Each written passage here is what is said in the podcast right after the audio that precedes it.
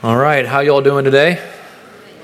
Very good. Let me just say a, a, word, throw my shoulder into the announcement that Pastor Johnny uh, made regarding the block party that's coming up this week. When we were talking uh, as a staff earlier this summer about ideas uh, for block parties and outreach, uh, the idea of a, of a World Cup uh, block party was, uh, was put forward, and, and I said, Who's going to come to that?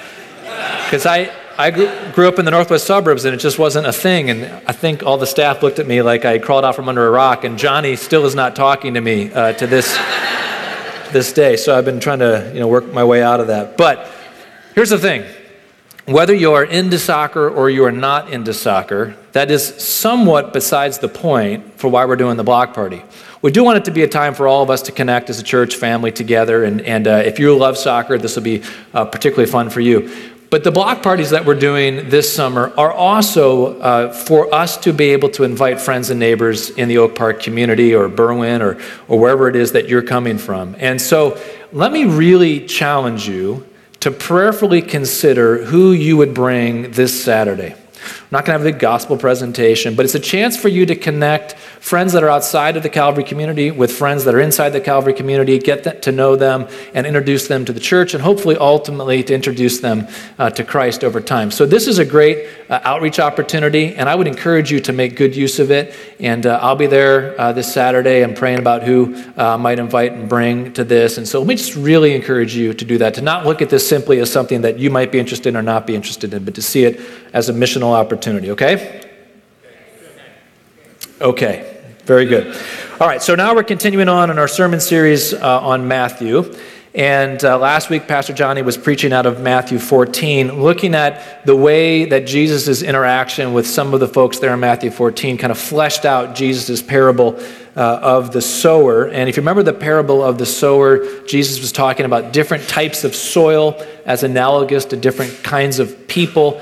And there were three types of soil that did not receive the word and produce fruit, but one type of soil that did. And one of the principal points of that parable is that there's something uh, that's needed. There's a grace that's needed to become the kind of soil that is able to receive the word of God and bear fruit. The implication being that we don't come into the world as good soil, right? This is the reality of sin. And one of the primary things that we learn from the Gospels, really the whole of, of the Scriptures, is that Jesus came to address human brokenness, to solve the problem of sin. Sin's an old fashioned religious word, but it's also a biblical word. And the Bible talks about sin in two basic ways. The first way that the Bible talks about sin would be as a behavior. It's an action uh, that we take. And this would be something that's contrary to the, to the great commandment that Jesus uh, notes the commandment to love God with all of our heart, soul, mind, and strength, and to love our neighbor as ourselves. Anything that we do that is in breach of these uh, two high aims of loving God and loving others would be considered a sin. So, sin fundamentally uh, is, an, is, a, is an unloving action, right? It's a breach of love. But Sin is not just described in the Bible as a behavior. More fundamentally than that, sin is described as a condition of the human heart. So, what the cough is to a cold, right? Sin is to the human condition or to the human heart. The sinful behavior reflects a brokenness or a dysfunction in the human heart. So, sin is an action and it's also uh, it's also a condition. None of us, of course, want to be broken, right? Whatever we think about the actions that we might take, none of us want to be broken, whether we're Christians, whether we're not Christians, whatever uh, place in life we're coming from this morning. We don't want to be broken. Sometimes, of course, we want to indulge in our brokenness, like an alcoholic or a glutton indulges in wine or in food, but as much as an alcoholic like, likes his wine or a glutton likes her food, we don't like to be an alcoholic or to be a glutton. None of us want to be broken. We may, we may not want to give up our dysfunctional actions, but, as, but we all long to be free from the brokenness that drives the actions. So, how do we break free? How do we make progress in shaking off the patterns of behavior that harm our relationship with God, that harm our relationship with each other, that harm our relationship with ourselves. today's passage, Jesus has yet another run in with the Pharisees. If you've been here through the Matthew series, you see that Jesus is fairly frequently now having run ins with the Pharisees. Followed then in Matthew's account by a rather bracing conversation with the Canaanite woman. And these two interactions, I think, give us some deep insight about the root of sin, sinfulness, where it comes from, what it is. That's, think, found in Jesus' interaction with the Pharisees. But then also its cure or the path forward, which I think we see in the account of the Canaanite woman. So, if you're a Christian here today, then let me encourage you to embrace this passage as a reminder of what the gospel says about sin, what the gospel says about you, what the gospel says about Jesus and his willingness to redeem. And if you're not a Christian this morning, then I want you to listen in today. And I think perhaps you just might find that the way that Jesus frames up the human condition, just see if that if that corresponds to what you intuitively know to be true about your life. And then consider the claims that Christ would put upon your life. And then, beyond any individual application from the sermon that you might have or I might have, uh, I want us to think about this sermon and how it, this passage, and how it applies to us as a congregation, Calvary Memorial Church. This text, I think, invites us to consider what kind of congregation we will be and can be. All right? So, without further ado, let's dig into uh, our text, starting out in chapter 15, verse 1. We see that the Pharisees have come all the way from Jerusalem. So the Pharisees, that's where they hang out. That's their seat of power. They live in Jerusalem.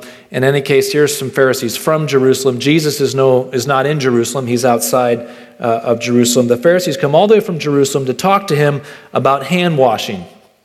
It's an interesting thing to do. They've come uh, great, great distance to talk to Jesus about hand washing. The Pharisees, of course, you might remember, they're the religious leaders of the Jewish people. They are the professional keepers of the Jewish religious law. They've got all this stuff figured out. And they've come to Jesus to talk about hand washing. Kids, this might, this might make you think a little bit about home, right? Maybe perhaps like with your mother, and she's always talking to you about hand washing. Maybe it's your dad, but I found that typically this tends to run in the domain of moms. And if that happens, you can just say to your mom the next time, Mom, stop being a Pharisee. and just see, see how that goes. Just quote Jesus, who says, To eat with unwashed hands does not defile anyone, Mom.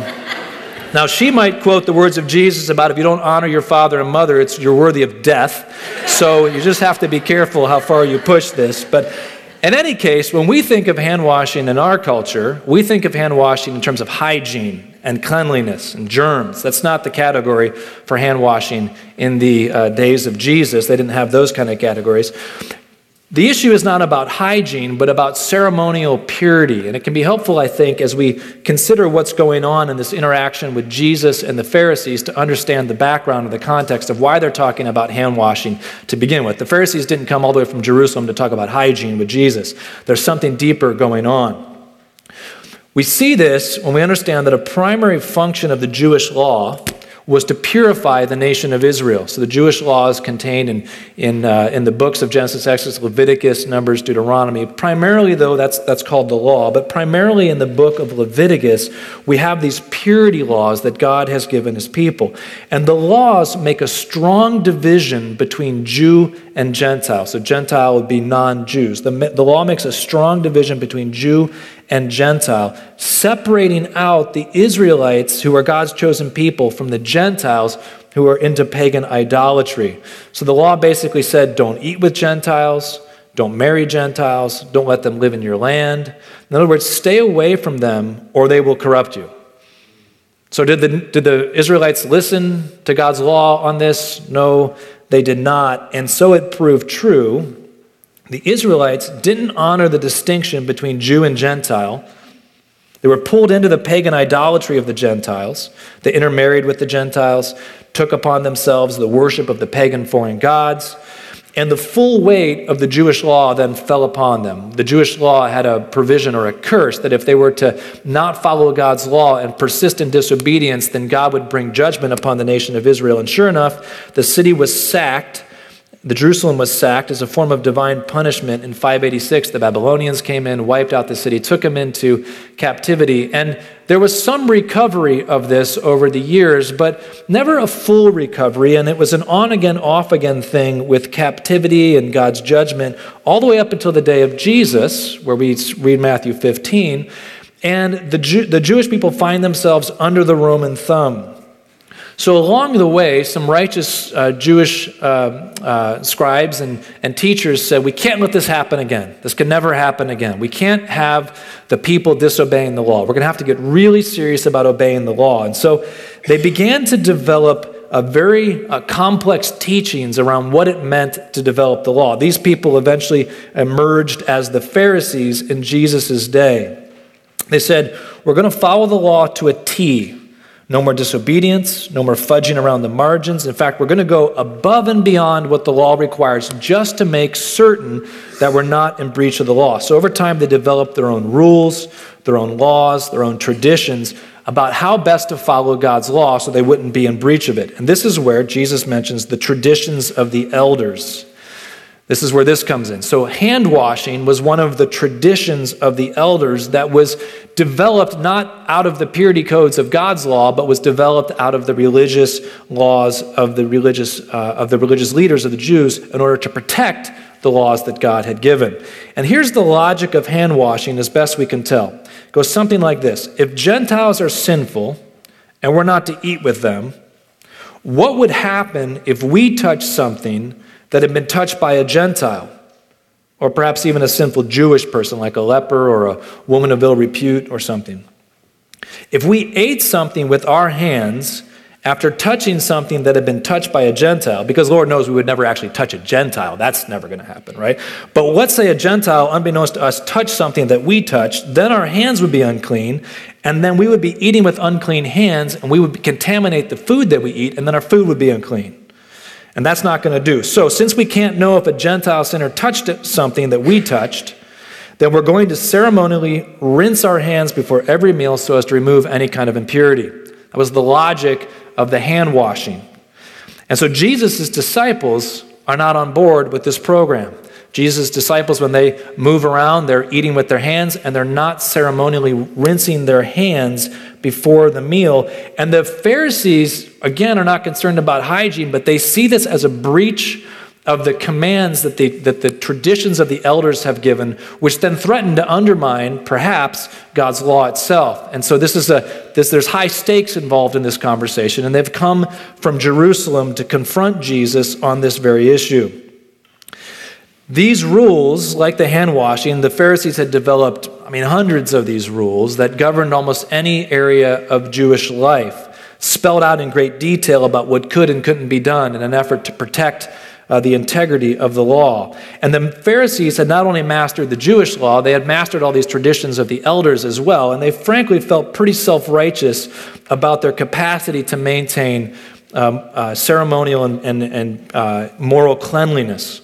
But the rules that they, that they had developed, these were their rules, not God's rules. And God, as it relates to the issue of hand washing, had never said to the Israelites that they needed to wash their hands before eating.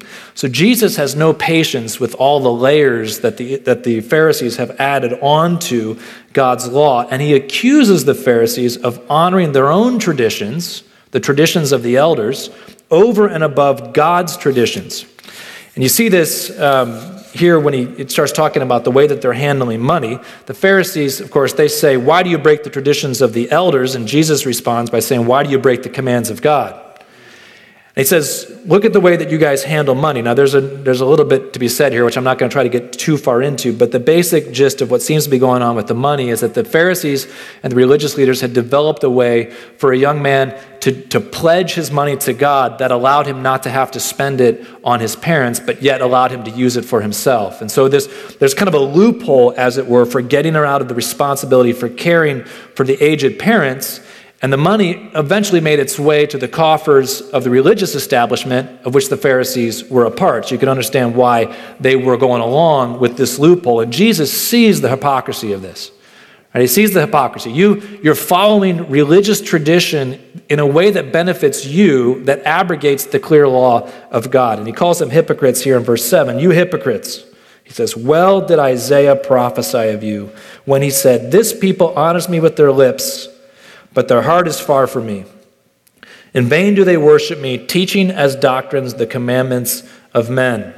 So he just has no patience for the hypocrisy of the Pharisees. And then I love this part. He calls the crowd over in verses 10 and 11. And I, you, you kind of have this uh, image here in this, in this scene where the Jesus is with the crowds, the Pharisees have shown up, or maybe the crowds have come when, they've, when they saw the Pharisees show up. But Jesus has this interaction with the Pharisees. The crowd's kind of hanging back on the edge. Jesus rebukes them, and then he calls the crowd over as if to say, like, you guys want to see some hypocrisy? I got some hypocrisy right here. You know, so the Pharisees probably weren't much caring for this, but Jesus calls the crowd over to insult the Pharisees, you know, publicly. It's fantastic. So he calls the crowd over verses 10 through 11 and he, and he, and he, uh, he rejects the logic of the Pharisees by saying it's not what goes into the mouth that defiles, but what comes out of the mouth that defiles. And then the crowd is dismissed, and Jesus' disciples come to him and, and um, they say, Hey, did you know that the Pharisees were offended when you called them a hypocrite? I could just imagine Jesus being like, Oh, really? Did I? I, uh, I didn't realize that. No, I mean, he was, he was actually working pretty hard, I think, to offend them. So, um, so yes, Jesus knew he had offended them, but the disciples don't quite get what Jesus was saying about this, like eating, and it's not what goes into the mouth, but what comes out of the mouth. And they ask for him to explain the parable. And Jesus then, in verse 17, gives like the heart of what he's saying. So he says, Do you not see that whatever goes into the mouth passes into the stomach and is expelled? But what comes out of the mouth proceeds from the heart, and this defiles a person. For out of the heart comes evil thoughts, murder, adultery, sexual morality, theft, false witness, slander. These are what defile a person. But to eat with unwashed hands does not defile anyone. And Jesus' primary point in this is that uncleanliness does not come from outside in, but from inside out.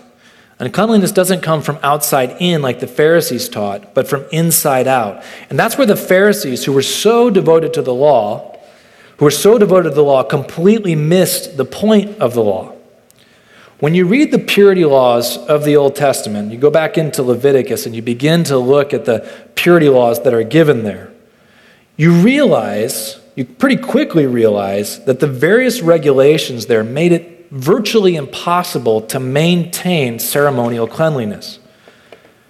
Skin diseases, which you contracted through no fault of your own, made you unclean. Childbearing made you unclean. Any kind of unusual bodily discharge made you unclean. The normal, natural discharges of the male and female reproductive systems made you unclean. Marital sex made you unclean. And if that wasn't bad enough, touching anyone who was unclean or touching anything that they had touched made you unclean. Even bowel movements had to be handled a certain way so, as to avoid uncleanliness. It was virtually impossible to maintain consistent cleanliness. This is why you see in the Old Testament, before a certain high and holy day or a secret mission, you'd have to purify yourself because it was understood you just probably weren't pure. You couldn't maintain ceremonial purity. The point of all of this isn't about childbearing or skin disease or sex or bodily discharge. That's not the point. The law was showing, in a symbolic, material sense, what is spiritually and universally true of the human condition. The law, through its purity codes, communicated that all human beings, including the Jews, including the clean Pharisees, could not get free from their defilement. The defilement that contaminated the person who was under the law was a defilement endemic to the human condition. You, to be a human being, this is, the, this is the critique of the law, to be a human being means to be unclean. The law, through its purity codes, say that we cannot get free from our defilement. And the primary reason we cannot, Jesus is saying here, is because we carry our uncleanliness around inside of us. It comes from the outside, it comes from the inside out. That's the point of the purity laws. The problem with the Pharisees was that they failed to understand what the law was saying to them about their true condition.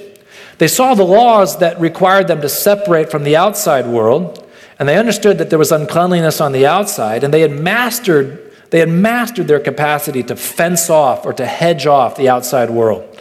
Elaborate labyrinths and systems to keep the world at bay. But they had failed to see that the true defilement that defiled them fundamentally was the defilement that came from their own heart. And Jesus is insisting, in keeping with the true spirit of the law, that spiritual uncleanliness does not come from the outside in, but from the inside out. It's not what comes to you from the outside that defiles you, but rather what comes out of you from the inside. This is what defiles you. And this is super important to understand. It's important to understand as you interact, as you're reading through the gospel accounts and you're trying to understand what some of the major fundamental paradigm differences are between Jesus and the Pharisees. This is one of the fundamental differences and disagreements between Jesus and the Pharisees. And so much of what Jesus is doing in his critique of the Pharisees, he's critiquing them because they refuse to see that sin is woven into them. It's, it's part of their condition as human beings. They think of sin only as actions outside of themselves that they can master, but they fail to see that sin is on the inside. And Jesus is always coming back to them on this point. But it's not just important to understand this so you can make sense of the gospel accounts as you're reading it, but it's important to understand it because we have our own Pharisaical ways, following in the pattern of the Pharisees, trying to deal with our own sense of human brokenness and sin. We don't get preoccupied with ceremonially washing our hands, but we can fall into the same trap of thinking that by manipulating our environment, we're going to find purity and cleanliness or wholeness. Right? We think that somehow the answer lies outside of ourselves. So perhaps we might think like this Oh, if I only had a new job. If I only had a new job, I could be more purposeful, more productive. The problem is my boss, and my boss, he doesn't inspire me, or my boss, this, or the job, that. And, and if I only had a new job, then I could have purpose in life. Or if only I had a new spouse, I could be more loving, I could be more tolerant. When I said that in the first service, everyone laughed about the thought of having a new spouse. I'm trying to figure out what that means exactly. You're a more sober, you're a more sober congregation. I appreciate, I appreciate that point. But this is so much the root of marriage conflict, isn't it? Right? That in the marriage, we assume that the issue is our spouse, and if our spouse was different, or if I had a different spouse, or if they were behaving differently, then, then I could be more loving. Then I could be more patient. Then I could be more kind. Then I could express my affection. Or if I only had new kids, right? That's a little harder to swap out the kids than it is to swap out the spouse. But if oh, it's my kids, if I had different kids, I could be more patient, right? The problem is not that I'm not a patient person, the problem is my children, right? Or if I only had a new house, I could be more content. If I only had a different car or, whatnot, I could be more content. So that we look at these, this inner turmoil in our life, our, our inner discontent or lack of love or lack of patience or lack of purpose, and we, rather than owning it in ourselves, we put it on our circumstances. We move it to the outside, right? Like the Pharisees did. That the problem is out there. The problem could never be me. We see the brokenness in our lives, but imagine that the cause of it is primarily circumstantial which is really just another way of saying that our brokenness is someone or something else's fault. It's really what we're saying, right? It's not my fault that I'm not loving, it's my spouse's fault. It's not my fault that I'm not patient, it's my kids' fault. It's not my fault that I'm full of lethargy and uninspired, it's my job's fault. It's not my fault that I'm not content, it's, it's because of look, look at the house I have to live in. We push everything to the outside. We blame someone or something else for what is fundamentally a root issue in our own lives. The problem isn't me, the problem is out there. Or we make another move. This is a bit different. Uh, this is a bit kind of a different thing. We, this is maybe a bit more even like the Pharisees. I think this is something that we do particular to religious people. We can spend time putting up hedges in our lives. It's our own kind of versions of hand washing, like the Pharisees did. We put internet filters on our phone or on our computers, or we make sure there's no snack food in the pantry because we're so prone to, to overeating or to comfort eating.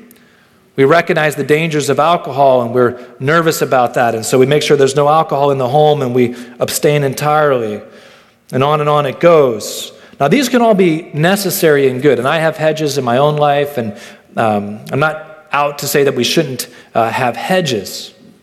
But we need to keep in mind that hedges are for sinners. Why do we have hedges in our lives? It's because we don't trust ourselves. Because we know that we're weak. Because we know that there is something inside of us that is broken and drawn to dysfunctional and destructive and sinful patterns of behavior. Hedges are not a sign of our strength. Hedges are not a sign of our purity. Hedges are not a sign of our spiritual might. Hedges are an indictment against us. Hedges may be necessary as a temporary measure, and I would say that they are necessary as a temporary measure.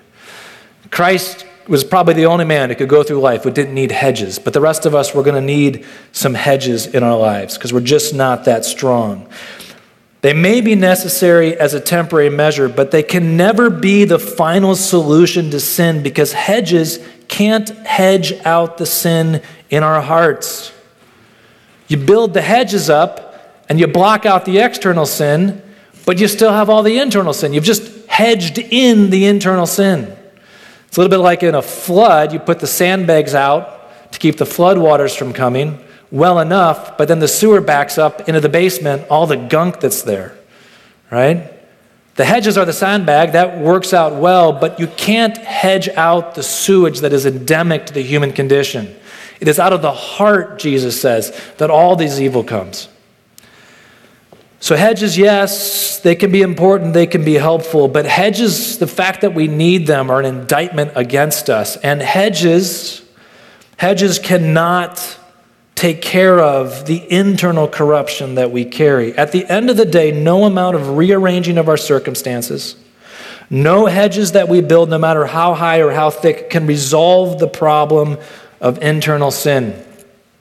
John Milton, in his uh, famous epic poem, Paradise Lost, maybe perhaps you've read it, but he uh, has an account Satan has been cast out of heaven down into hell. The demons are down in hell. They're trying to figure out what to do next. Satan is going to, to fly out of hell.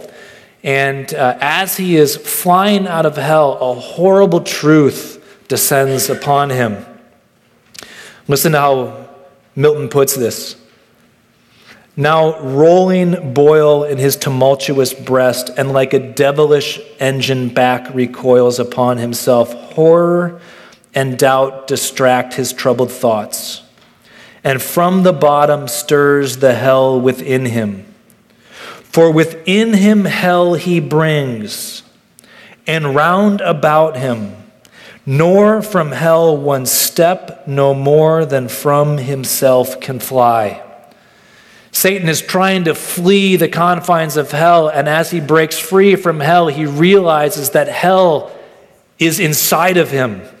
He cannot escape it. Finally, in despair, Satan cries, Me miserable. Which way shall I fly? Infinite wrath and infinite despair. Whichever way I fly is hell. I myself am hell. This is Jesus' statement about the indwelling reality of sin fly whatever way we will, we carry our own personal hell around inside of us, and no matter which way we turn, we cannot shake it loose. Until we come to terms, until we come to terms with this fundamental truth that sin arises from the heart and not our circumstances, not our environment, we will never make progress in breaking free from sin. We will always be blaming something or someone else. Or we're going to spend all of our efforts trying to manipulate our circumstances in an effort to address our dysfunction. And if we succeed in building massive hedges like the Pharisees, we will only be turning ourselves into little Pharisees, looking good on the outside, but full of sewage on the inside. Or Jesus uses the analogy of the Pharisees of whitewashed tombs, so pretty on the outside, but full of deadness and rot on the inside.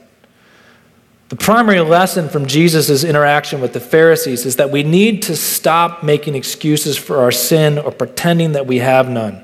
We need to stop thinking that the ultimate solution to our brokenness lies outside of ourselves, out there. And that if we manipulate our circumstances or our environments or build our hedges high enough, we can solve the problem of our sin.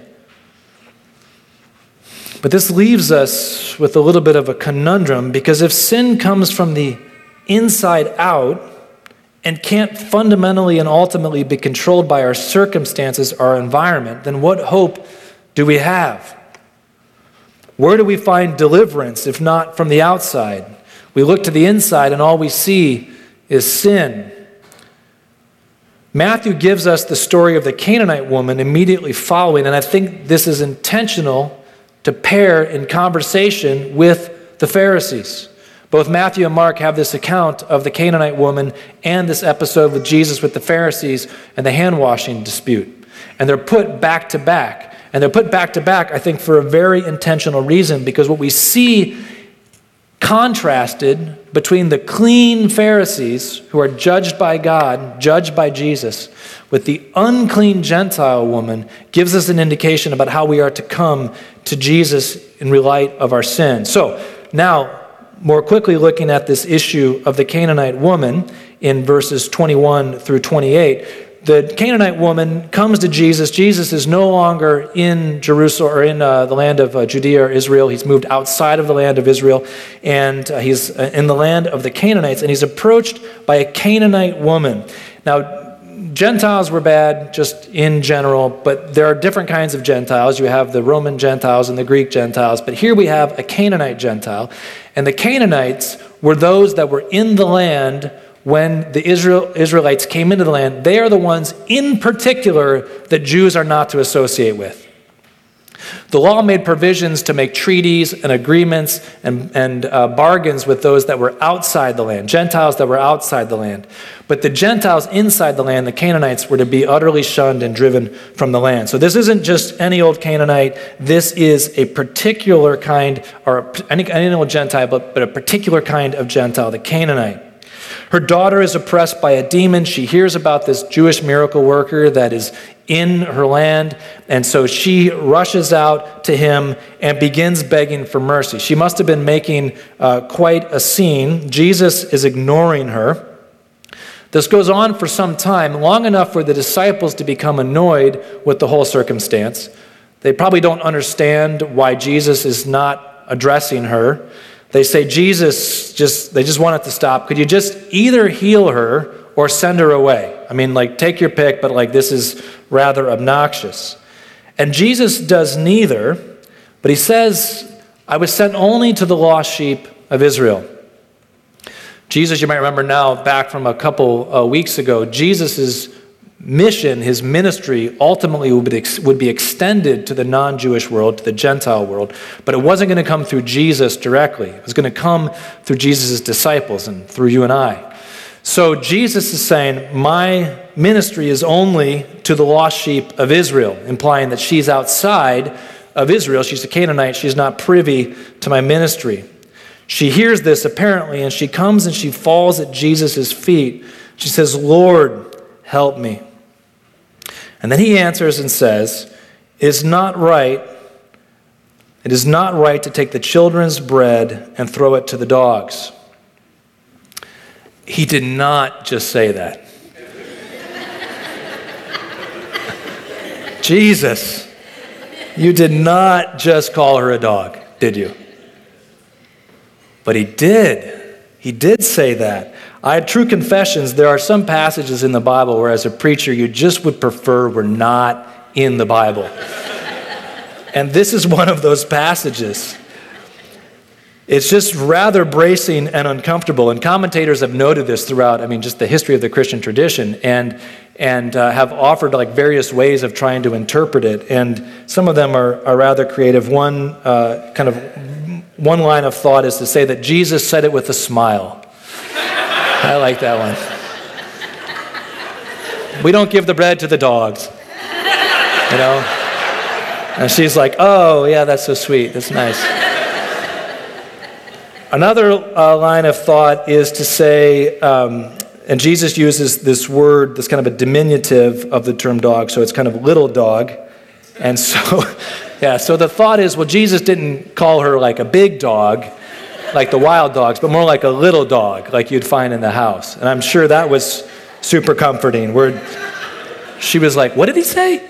And then Peter be like, no, he said little dog. And she's like, oh, yeah, okay. Because I thought he said big dog, and then I was going to be upset. But little dog, yeah, that's totally fine. I get that.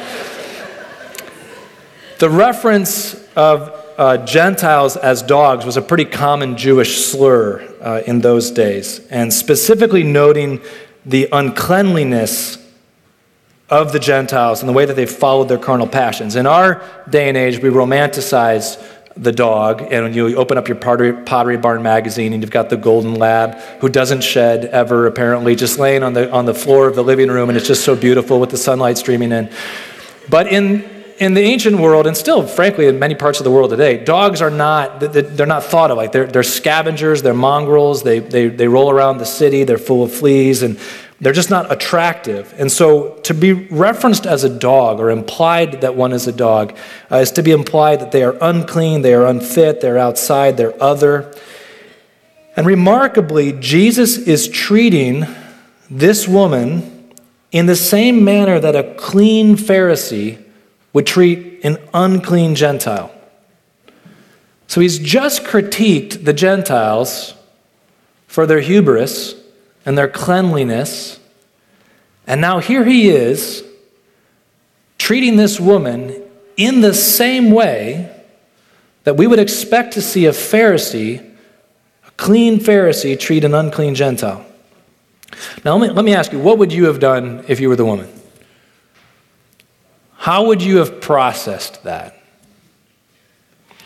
I don't pretend to know exactly Jesus' mind or why he responds to this woman in this way when he doesn't respond to other people in this way. My own opinion is that he's testing her. One of the church fathers said uh, that one way to test a person for pride is to require them to humble themselves. I think that works itself out in the rest of this passage. But in any case, Jesus' response to this woman's request for mercy and help is certainly bracing to one's dignity and sense of self respect. He has put her in her place as an unclean Gentile sinner, as an outsider, someone who doesn't have a right to the ministry that Jesus is bringing. How would you have responded to that? How would I have responded to that? Here's the remarkable thing she doesn't become indignant. She doesn't spit at him and turn away. She doesn't insult him back. No doubt the Canaanites had their own slurs for Jews, and she doesn't use one of those. Instead, remarkably, she embraces the insult. She accepts Jesus' insinuation that she is an unclean sinner. She doesn't resist the critique she doesn't resist Jesus in pride like the Pharisees, but humbles herself before Jesus and she begs for crumbs. Her response is just amazing. Yes, Lord, but even the dogs eat the crumbs that fall from the master's table. I'm, you call me a dog, I'm a dog. I just, just give me some crumbs. Just give me some crumbs. And she passes the test. And Jesus says, Oh, woman, such great faith. You have the thing you desire. And her daughter was healed in that moment. There's only one other place in Matthew's gospel where Jesus proclaims that same pronouncement such great faith. Do you know where it is? Who knows it? The centurion, another Gentile. The only two places where Jesus commends faith, not just faith, but like great faith, are the two Gentiles, this, the Roman centurion and the Canaanite woman. And the Roman centurion, the Roman centurion is, his faith is so amazing because of his humility. He comes to Jesus, he asks for healing, and, and Jesus is going to come, but the centurion says, No, don't even come. I'm not even worthy to have you under my roof. You're, you're too high, you're too exalted. Don't, you, I can't even have you come under my roof. I'm not, roof. I'm not worthy. Just say the word, my daughter, my, my servant will be healed. And Jesus commends the faith of the Canaanite, he commends the faith of the centurion. The humility that is present in both seems to be the decisive factor. Augustine, I think, one of the great church fathers, gets this right when he interprets this passage. He comments this of the woman She therefore cried out, eager to get help, and kept insisting. But she was ignored.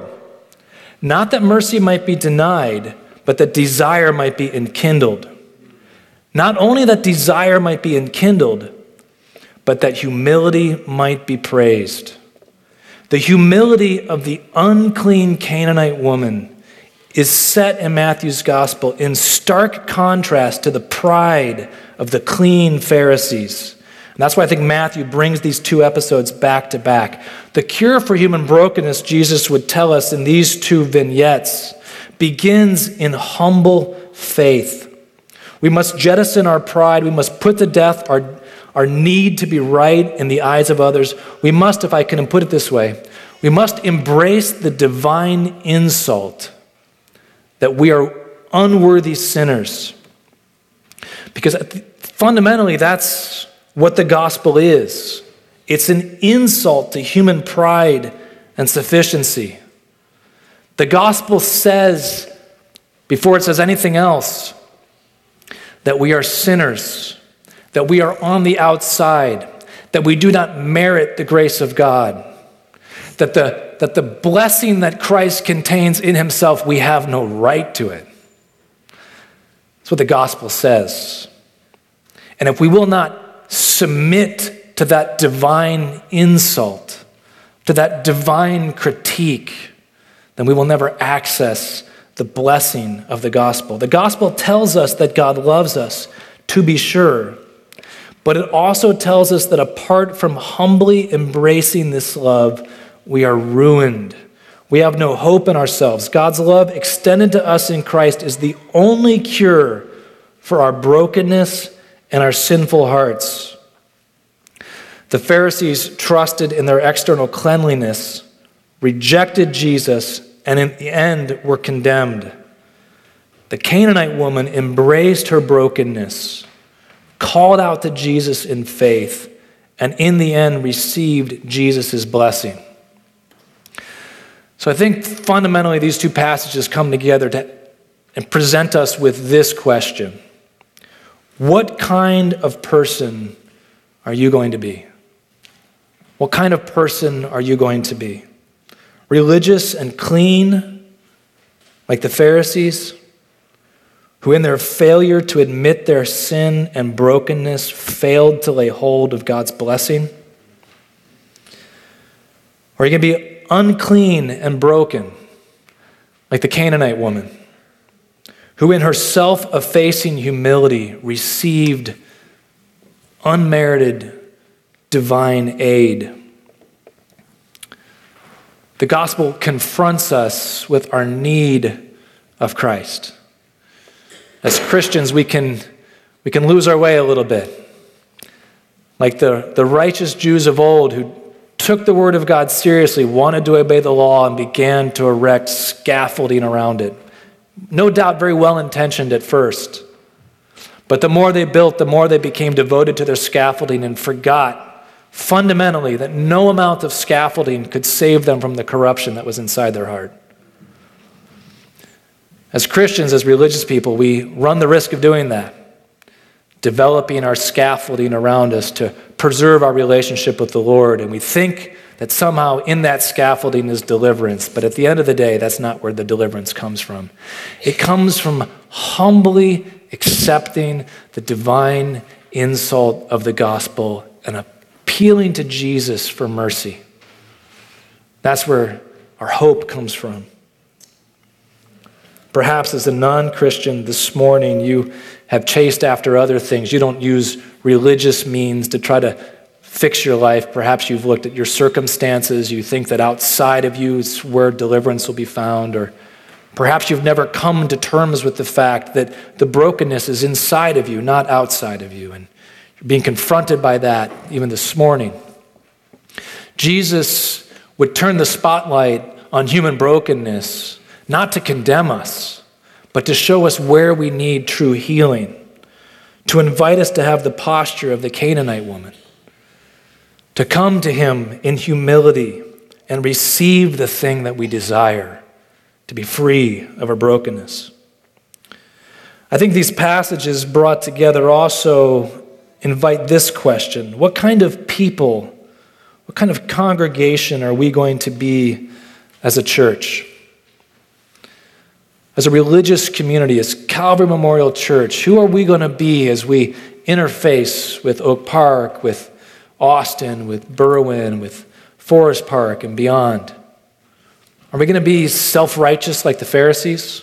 Going to look all clean, make sure we've got it all together, building our hedges, keeping people out? Are we going to be willing to embrace the posture of our brokenness, collectively as a congregation, to not put on airs, not pretend, not try to be something that we're not, just be recipients of God's grace? So that as we interact with those that are outside the faith community, we're not coming across as holier than thou or better than them or having figured something out. We're just as much in need of God's grace as everybody else. It's the kind of church that Jesus is calling us to be. The mission of Christ that he has given to us does not require us to be a, a community of perfection, but a community of grace and brokenness. Not covering up our sin, not washing our hands to avoid each other, but touching lepers, touching the sick, touching each other, touching the lost. So Jesus Jesus presents here in these two passages the cure the, the, the root of sin. It's human pride. It's our human heart. It's endemic to us as human beings. And the cure to sin humble faith the posture of humility coming to jesus in faith and asking for help. Let's by god's grace be the Canaanite woman, the unclean Canaanite woman, and not the clean Pharisees. Amen? Amen. Father, thank you for giving us your word. Uh, we would, in many ways, so much rather be clean Pharisees who seem to have it all together. But if we're honest with ourselves, we look deep into our own hearts, we know that is just not true and we see the brokenness that is there. And we acknowledge afresh this morning that we need divine aid. We cannot cast the demons out on our own. We cannot drive out the sin on our own. We cannot hedge it off. We cannot change our circumstances. We are completely at your mercy. And we would pray, Lord, like the Canaanite woman Lord, help us. Help us. We accept the rebuke of the gospel. We accept the insult. We understand our need. And we pray to you for mercy. And God, we thank you that when we come to you in humility, when we come to you as those on the outside, you make us children who have all the rights, the children of God who live on the inside. God, we thank you for that. Give us faith to believe that Jesus longs to heal us longs to save us, and makes things well with us. God, thank you for your Son. In his name we pray. Amen.